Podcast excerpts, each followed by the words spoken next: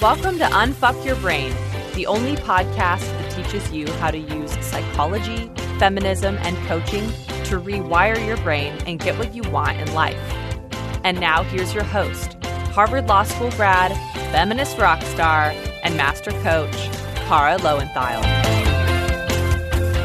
I am super excited for this conversation today, my chickens, because I think that the term self care is a term that we uh, just have seen like become so kind of watered down and used in so many different ways that nobody even really knows what it is anymore.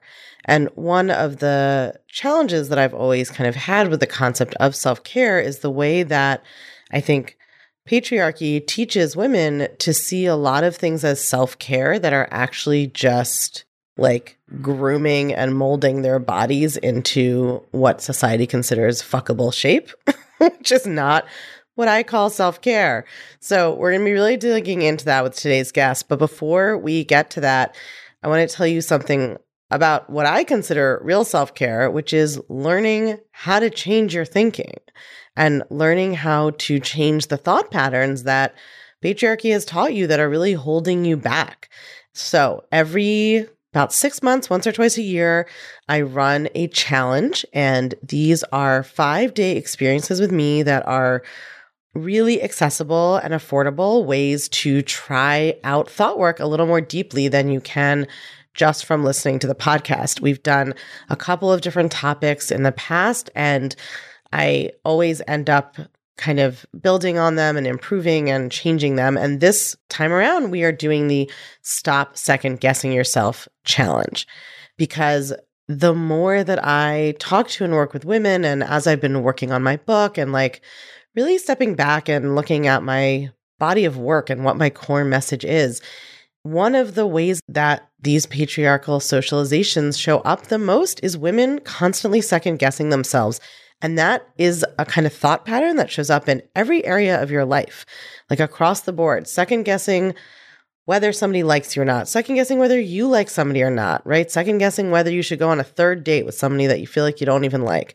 second guessing whether or not that person was harassing you or being sexist or being racist or being fat phobic, second guessing whether or not you should apply for that new job, second guessing how you wrote the email asking for a meeting with your boss, second guessing what you ate for lunch, right? It's just, it's fucking constant. And it's such a goddamn waste of human potential to spend all of your time second guessing yourself and doubting every move you make. I'm over that shit. I'm over it for myself. I'm over it for you. And I want more and better than that for you and for myself. So I'm always teaching stuff that like I also need to hear. So we are going to be doing the stop second guessing yourself challenge. This is a topic that I feel like really encapsulates so much of what I have learned for myself and been able to teach others. And I also see how deep it goes. Like, even if you feel like you're a confident feminist, which I do, I can guarantee there's places you're still second guessing yourself. I still see it in myself, even though I've come so, so far in trusting myself as a woman, as a business owner, as a partner, as a, you know, bonus parent, as just a human. So, we are going to really be covering how to stop validation seeking, like looking for other people to approve of you and your decisions and like confirm for you everything you do. We're going to work on how to stop people pleasing, right? Which is like putting other people's opinions and thoughts and feelings ahead of your own all the time in a detrimental way. And learning how to make strong decisions and how to trust yourself, right? How to make decisions and trust yourself so that you can make big moves in your life or honestly make small moves in your life, like make any move in your life, as opposed to just staying stuck and trying to conform to what society tells you. We are going to be doing this April 17th to April 21st. So it's just five days together.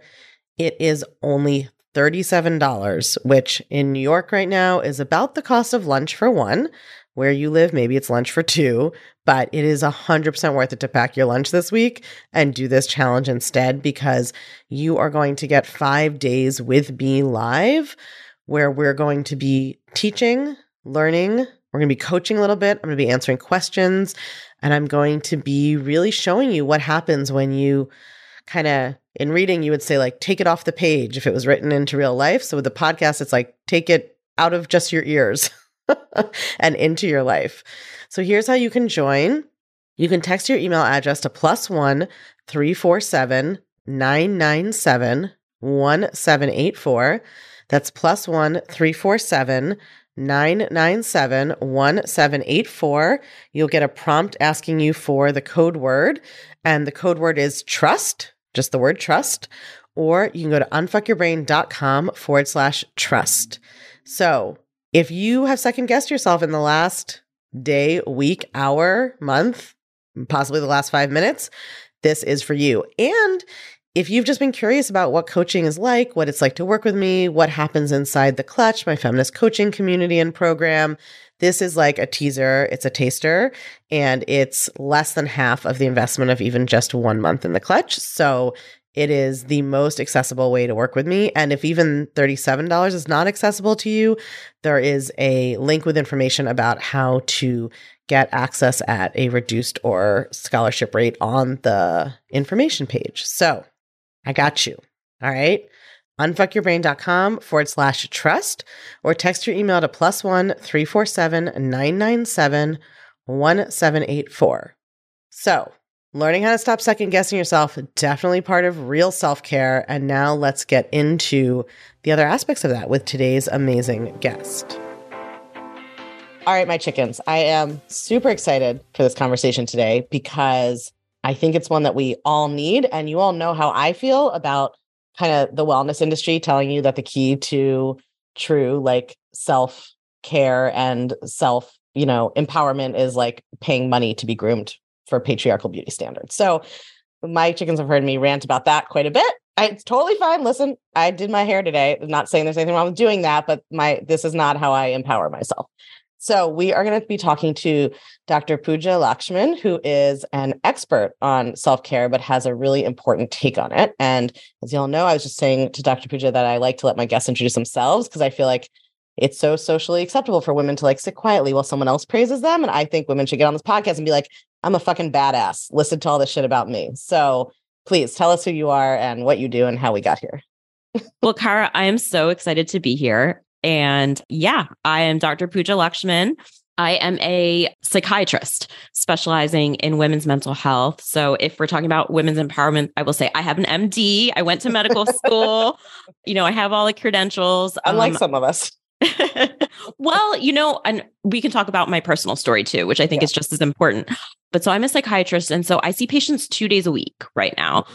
And all of my patients are women and they live and work in Washington, D.C although during the pandemic I moved to Austin, Texas. But so it's a very like my patients are basically, you know, all of your little chickens in your audience who are like high achieving, perfectionistic, you know, boss ladies mm-hmm. who are doing all the things and really struggling. Not that we would know anything about that. No, I mm. always say I'm a perfect example of pure mental health that everyone can aspire to. right, right. Or an um, example of what to do with a half managed mind, as I describe myself. So I see patients two days a week. And then I also am a writer for the New York Times. So folks might know me from some of my New York Times writing. I wrote a piece called This is Betrayal, Not Burnout during the pandemic. So a lot of my I call all of that my advocacy work because I can only see so many people one on one as a psychiatrist. Mm-hmm. And so I, I went on social media a couple years ago, started this professional account to really help educate sort of because there's just so much crap out there right and so we need people that are actual experts and people that are you know willing to kind of call things out so I write for the New York Times and the founder and CEO of a women's mental health platform called Gemma that I founded with two other psychiatrist friends, colleagues. And I have a book that I wrote that's called Real Self Care Crystals, Cleanses, and Bubble Baths Not Included. Oh my and god, so, stuff I love. I knew the first title, but I don't think I'd seen the subtitle, which I just I love so much. yeah, so I'm just really excited to be here to kind of pull back the curtain on what we're calling self-care and share a little bit about what I think it really is and just kind of dive into how especially if you're somebody who has tried all the things and still feels like you're just kind of drowning, what you can do instead. Yeah, I love it. Okay, so let's just start with what is how would you define self-care?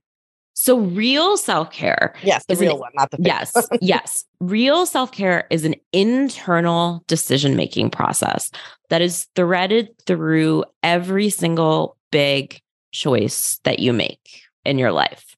So, real self care is something that you practice when you're deciding who your life partner is, Mhm. what type of career you're going to have, whether or not you want to have children, how you show up in your friendships and in your relationships, right? It's actually a internal process of making really hard choices about how you spend your time and what you give your energy to. And that is something that is also applicable to every single season in your life. It's not just something that you cross off once and done. So in the book, I share four principles. You know, my whole shtick is very psychiatrist. Like, Mhm. I can't tell you the answer, right? Because Right. everybody's answer for what is real self care is hearing that from different. Right?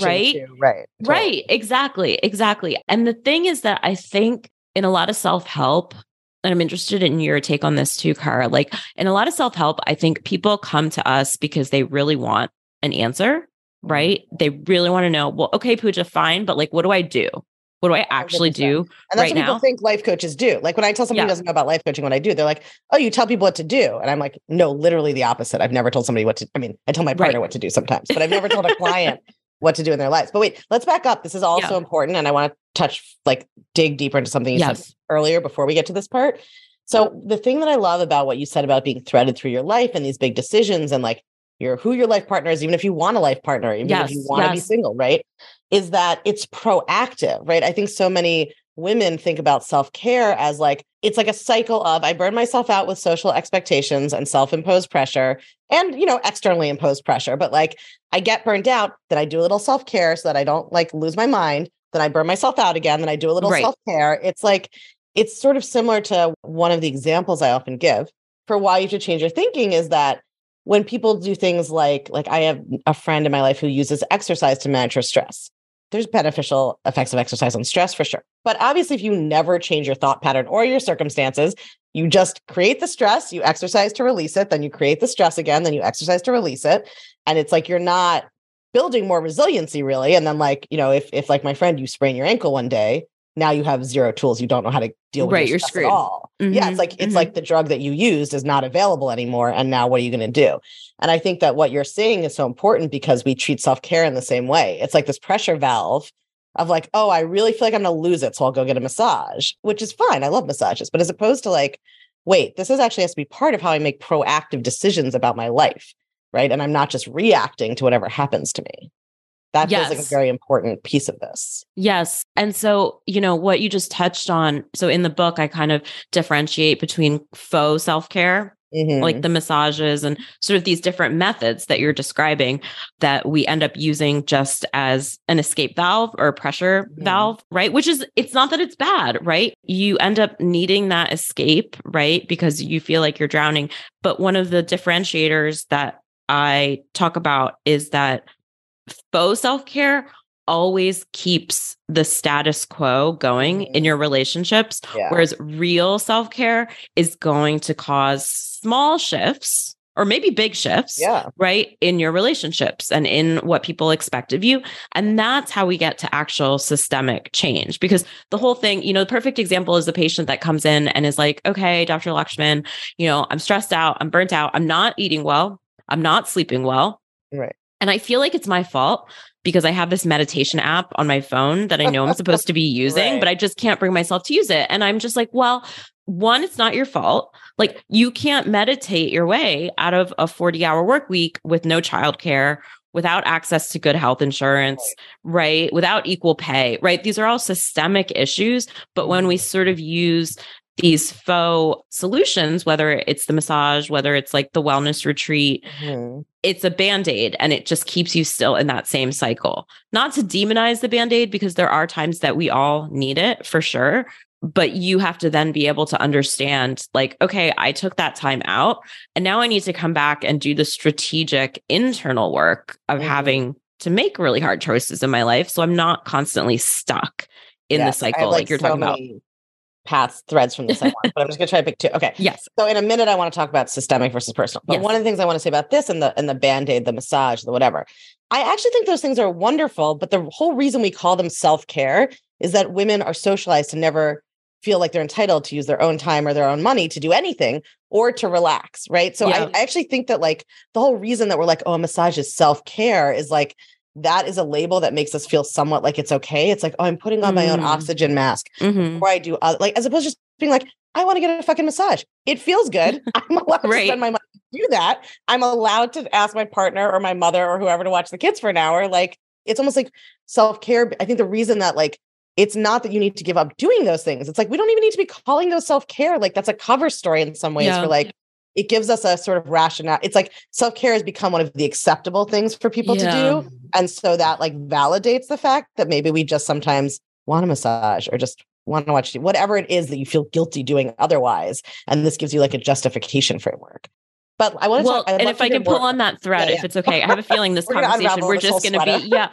Well, I think part of what you're talking about too is because for women, we're conditioned to put our power in others, right? Mhm. So we're constantly looking sort of for, for permission for Mhm. someone else to say, like, this is the right thing. So Mhm. if when you call it self care, it is sort of cover that you're able to say to your partner, well, like, I'm supposed to be doing self care, you know, like Mhm. we listened to that podcast together right, right, and right, that right. expert said right and whereas actually taking ownership of your choices and your time Yeah. and saying for yourself no like this is something that i really like this is something that's important to me and like i'm gonna go do it right, Right, that's that so is a lot more like women have so much trouble with that. Totally.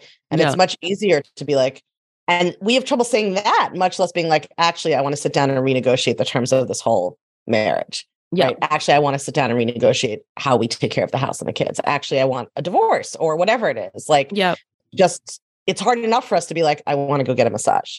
right So right I'd love to hear your thoughts on it feels like this is, should be like the end of the podcast, but since it came up, I want to talk about it, which is this relationship between the individual and the systemic, right? So like you're dealing with systemic issues, like maybe you don't have access to affordable childcare, maybe you don't have access to healthcare, right? And I know my students have heard my shtick about this endlessly about the relationship between individual empowerment and social change. But I'd love to hear your perspective on it and how that works with self-care. Yeah. So my perspective on the personal and the systemic really comes from my own life experience. So, you know, at this point, I'm a psychiatrist. I'm 39 years old. I have this sort of professional life. But about a decade ago, when I was in my late 20s, I basically blew up my life. At that point, I had done all the things that a good Indian girl was supposed to do. I went to the Ivy League college. You know, I became a doctor. I got Well, you're married. to a good Jewish girl. I went through this whole process too on the lawyer side. Yeah. Exactly. Exactly. exactly. So you understand. And about two years into my psychiatry residency, I was totally burnt out. I was also just really disillusioned because it was sort of like, okay, I checked all the boxes. And for the first time in my life, I was like, okay, well, let, let me try to be happy now. Right. Right. And and that was a failure, right? Because my whole life was built on everyone else's values, right? Right, Not right. my own. And then I was training to become a psychiatrist and I was seeing all these inconsistencies in mainstream medicine. You know, it's like, Mhm. okay, somebody comes in, a patient comes into the ER and they're unhoused. And it's like, okay, I can give you Zoloft, I can do therapy, but like what you really need is housing. Or, you know, a woman meanwhile, you're being seen by a resident who hasn't slept in like 60 hours. Right, right, Like that's right. a totally fine way to do medicine. Right, right. So obviously, like, you know, the American medical system is just a complete cluster. Fuck. Okay, am I allowed to we- say that? Great. It's Unfuck Your Brain. We can curse here. Okay, just- great, great. Yes, the entire medical system is a clusterfuck. So I was like questioning all these things Yeah. and also burnt out. And so I, I left my marriage. I moved into a commune in San Francisco that studied female orgasm, meditation, spirituality. Pretty soon after that, I dropped out of my residency program. Mhm. So everybody in my life was just like, oh my God, what's happening to Pooja? Mhm. And I spent two years with this group. And ultimately, by the end of it, I left really heartbroken, but also understanding that, yes, the system is totally broken, but setting your life on fire doesn't actually fix the problem. Mhm. Like, you still have to do your own really hard work in your own life. And when you sort of make just a big dramatic change to try and escape really Right. everything Right. because everything feels like it's terrible or on fire. You change all your circumstances, but then right. brain's But you're you. still the same person. right. And yes. and especially in the wellness world, I know you talk about this a lot.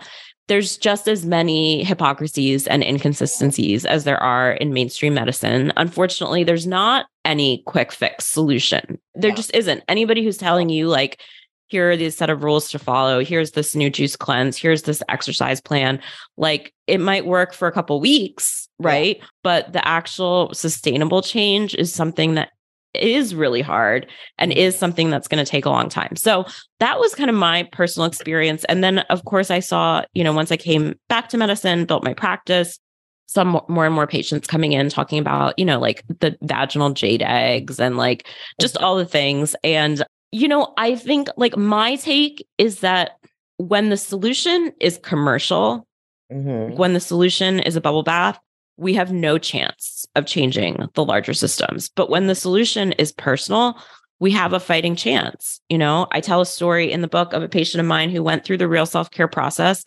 and that led her to having really hard conversations with her husband, who then finally, on their third baby, asked for a paternity leave. He had never taken a paternity leave and got it. Right. And so then that change at his workplace impacted every other employee that came through. You know, my patient wasn't trying to be an activist or an advocate. She's just trying to not hate her husband and Right. not get divorced. Right. Right. And, but so, but that's when I talk about real self care, that's what I mean. I can't give you exactly the answer to what that looks like in your life, but every single woman has something in their life that if you take personal action, if you show up in your relationships differently, if you start setting boundaries, if you start treating yourself with compassion, if you understand that you actually have power and agency, things are going to shift in your own life. And then that's going to cause change in your family, in your workplace, in other systems.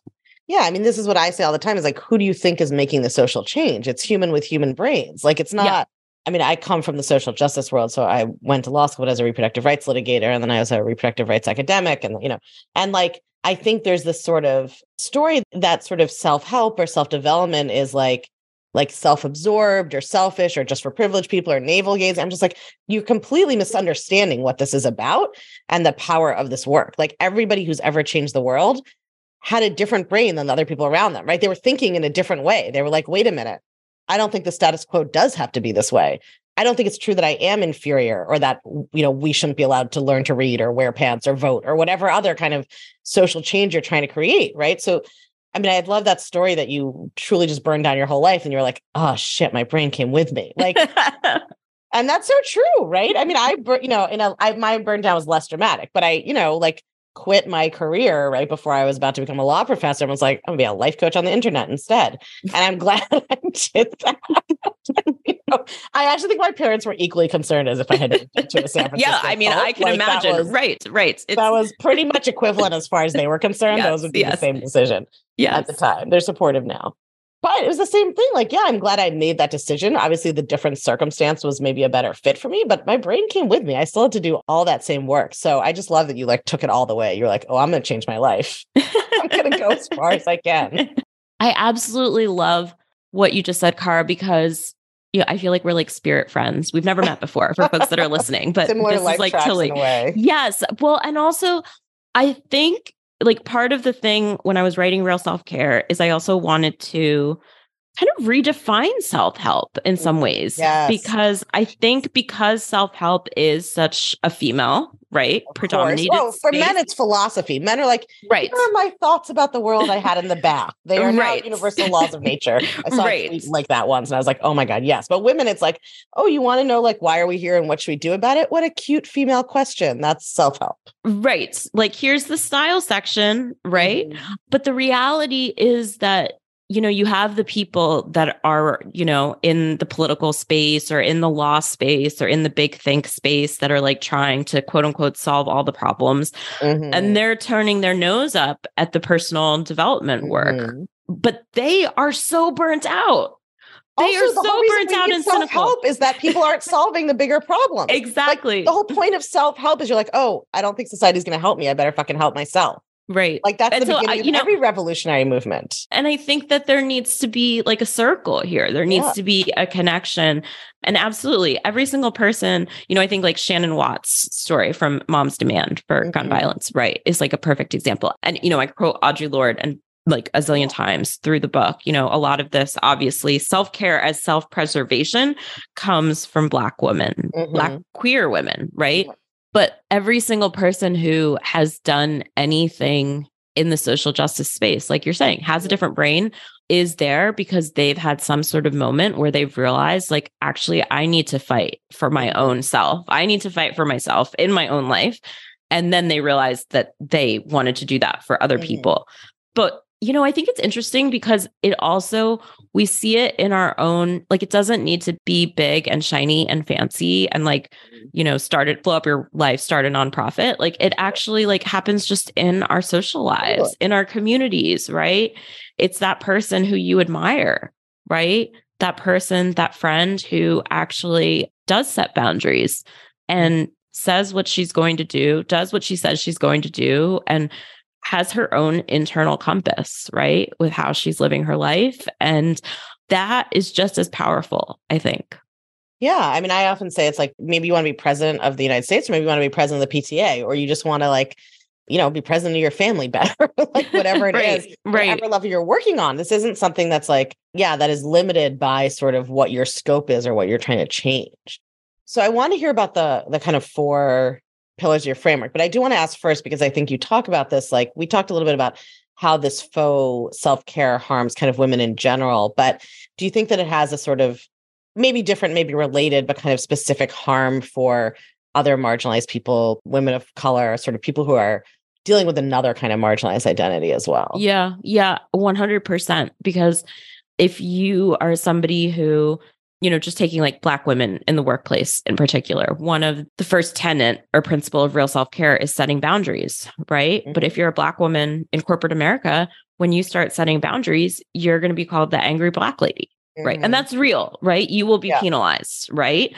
You know, we hear things like imposter syndrome, right? Which in actuality is really just oppressive, toxic environments that have seeped into our internal psyche, into our brains, Mhm. right? And if you're somebody who is constantly made to feel that you're not worthy of taking up Mhm. space or that you're less than or that you need to prove your existence or your right to take up space, then you're absolutely going to be fighting even harder. You know, for me, it was interesting in writing this book because my parents are Indian, are from India. I'm an immigrant, I'm brown. I'm not black, right? And my dad's a physician. So I had a lot of privilege growing up. Mhm. And I also had to contend with racism. I grew up in outside of Philadelphia in a pretty white suburb. Mhm. But I don't know the experience of Black Mhm. women, right? I don't know the experience of Indigenous women or queer folks, right? So I think that like what I was trying to do is really explain that in making these personal choices, the risks are higher Mhm. Because you have more to lose often when you're in a marginalized group. You have probably have less of a social safety net.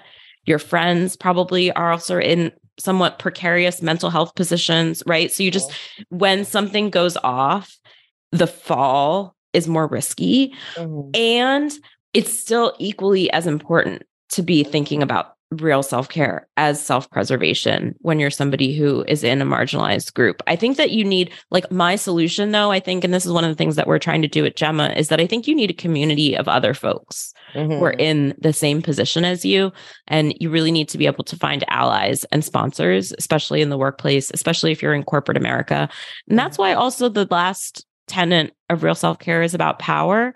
And that if you are somebody who has privilege, and when I say privilege, I don't just mean like white people, I also mean like in the workplace, like if you have any like iota of power, right? Yeah. that you give it back, right? That you're thinking about the people who look different than you and who have less than and are willing to step in and say something when bad things are happening or weird things are happening or someone says something, right? Like that we all need to be part of this community and moving forward together.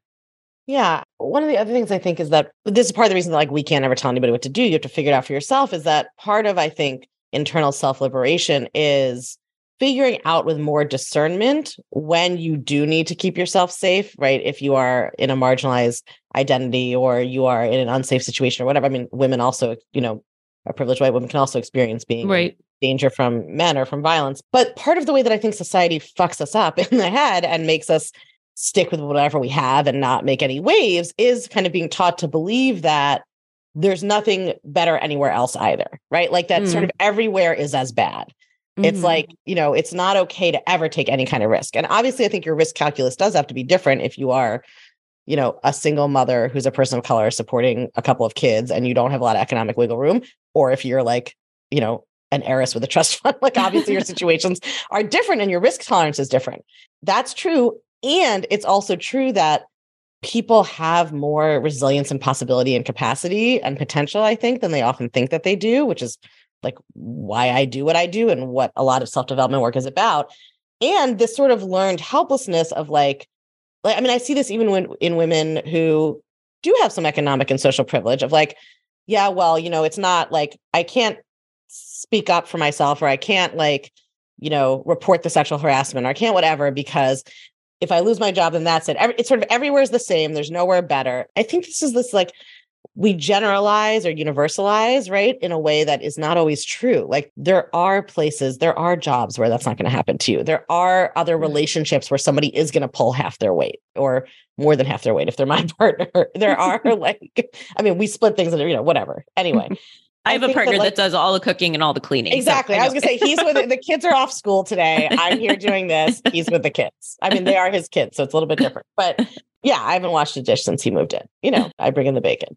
But just that, right? So that sort of internalized learned helplessness of like everything's bad everywhere. Uh, you know, I might also call that cynicism. Mm-hmm.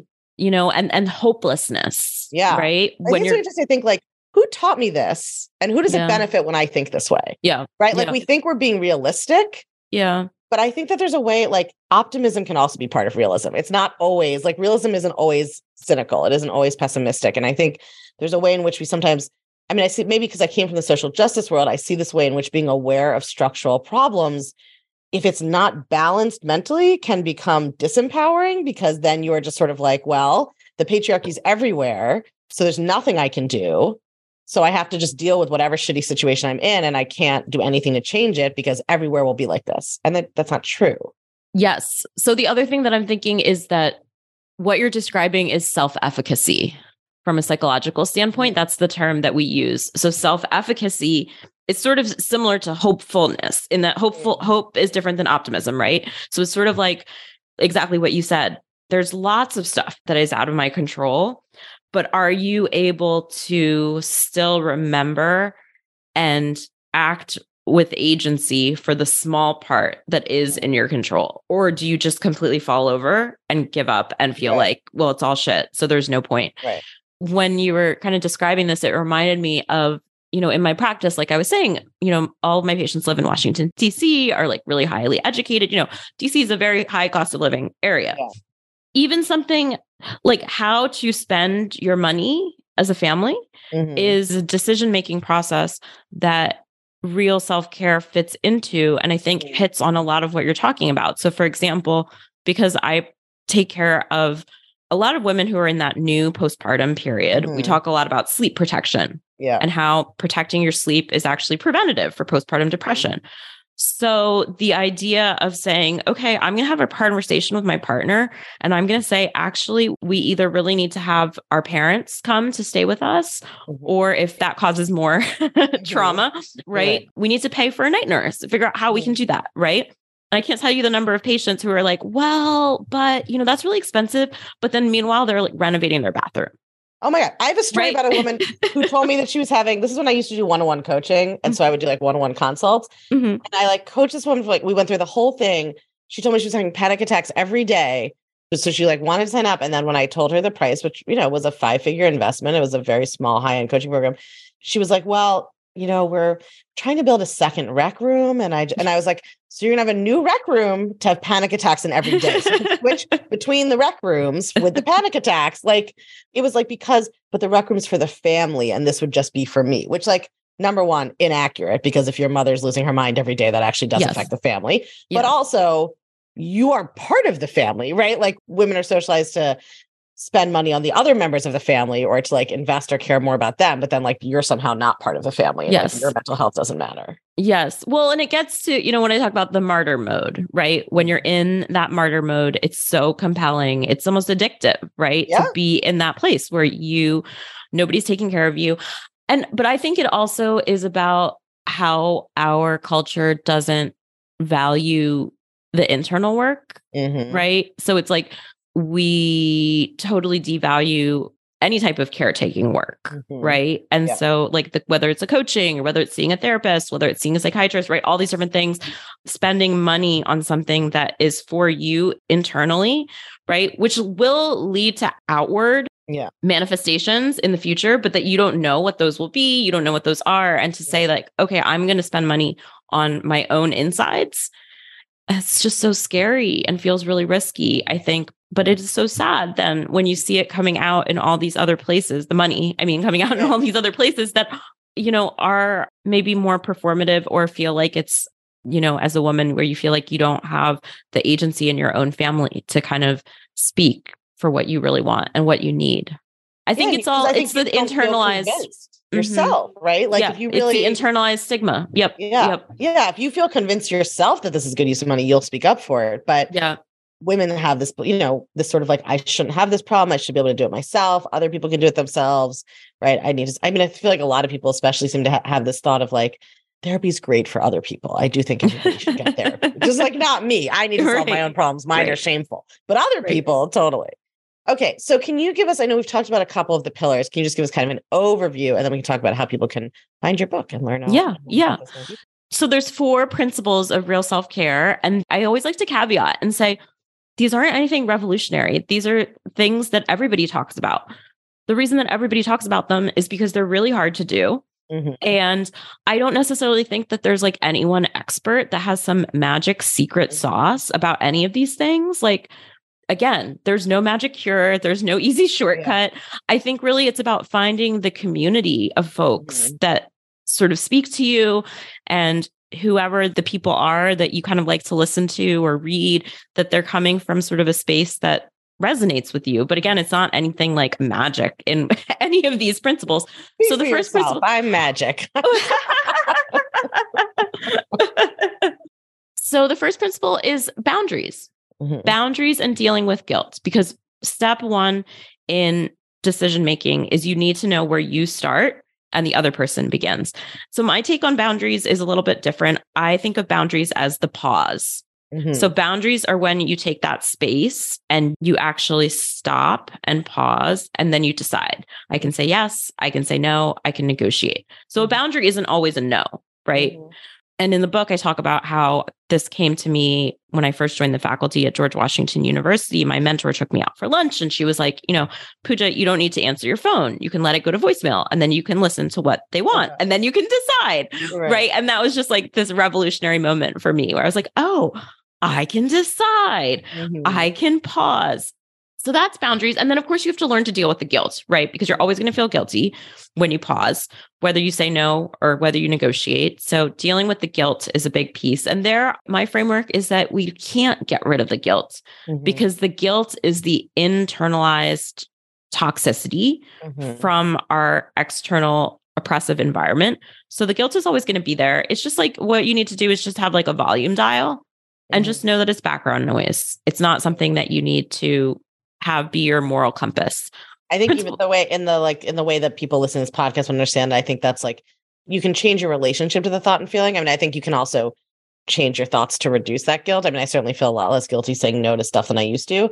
But I think that idea of like it's just there and you can do it anyway is like you're Yes. changing your relationship to that feeling before you even worry about whether you can reduce it or not. Like as opposed to being like, oh my God, the feeling means I did the wrong thing. I'm bad. Now I got to ruminate about this or go change my mind or take it back or whatever else. Right. Like you're creating space Yeah. between the feeling or the thought and you're taking action or doing anything else. Yeah. So it's what we call cognitive defusion, like you're creating that space. So the next step or the next principle is self-compassion, mm-hmm. which, you know, is exactly what you just Big described, Kara. Like, right? Like, yeah, like just developing a new relationship with your thoughts mm-hmm. and your feelings. It's not about like mantras and affirmations. Mm-hmm. It's more about just understanding that you have the capacity to talk to yourself differently and unfuck your brain, right? the third principle is getting clear on your values. And that is, I think, the hardest one because I don't know if you experienced this with your clients. Whenever I ask somebody, well, what do you really want? What do you really value or care about? People get so angry. Like they're just like, Pooja, do you know how much stuff I have on my to do list? Like, how dare you? Yeah, I think people don't know. We actually do this. The last time I taught like a challenge, I did a challenge about like claiming your authority. And one of the things I taught was around decision making. Like that the reason that we second guess so much is that we don't have some metric to use for making decisions. We're just sort of crowdsourcing and going by our feelings. I mean, like, I don't know, I feel bad, must be the wrong one.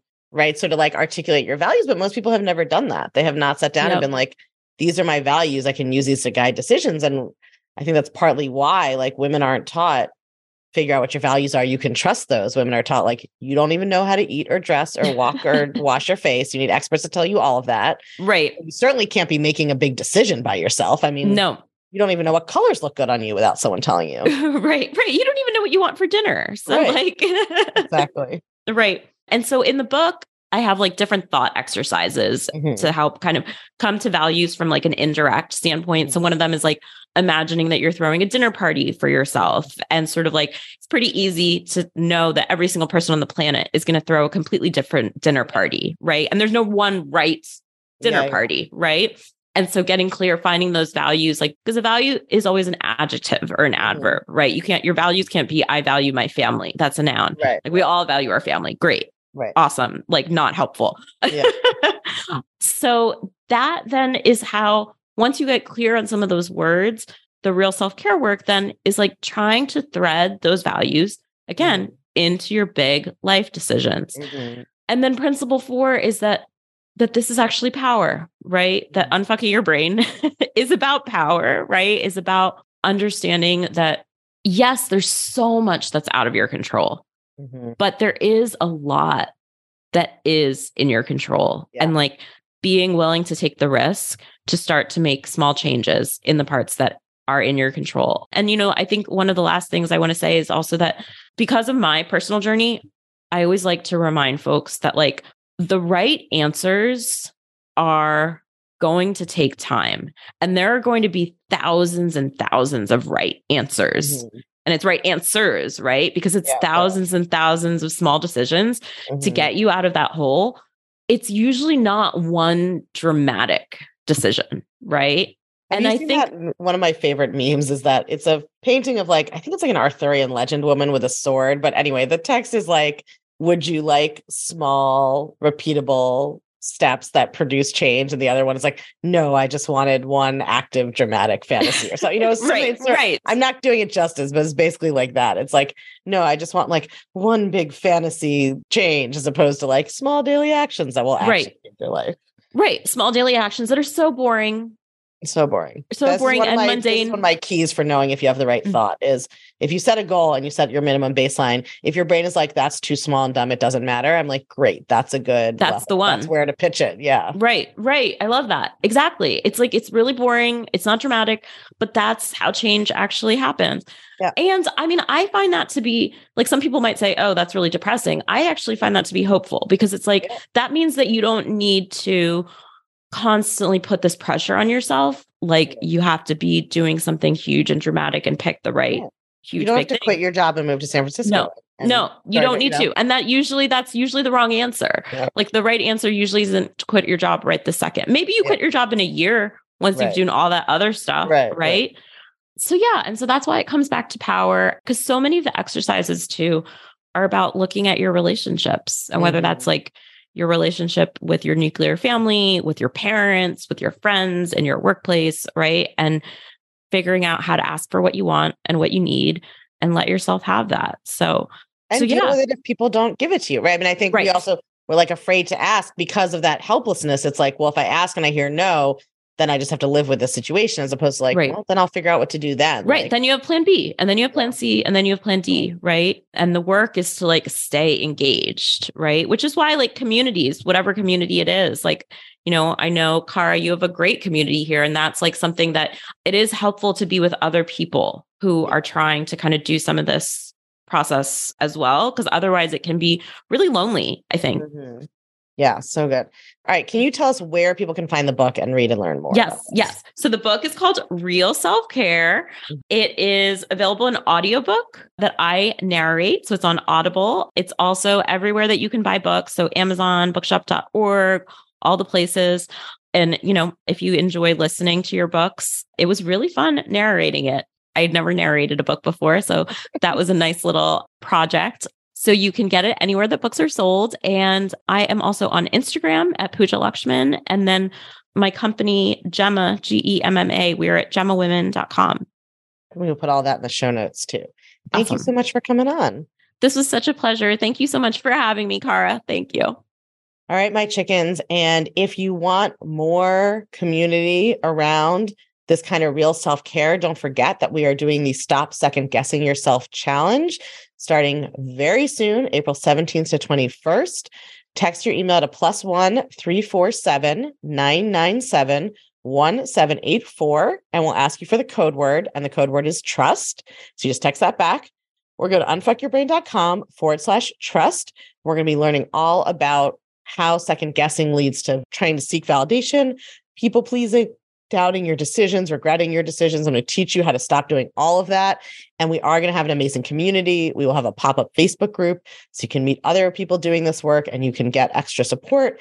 I'll be jumping in there. My clutch coaches are going to be in there a lot. Our amazing community manager, Anna, will be in there. So it is exactly that kind of community to connect to and do this work in that we were just talking about. I will see you all there.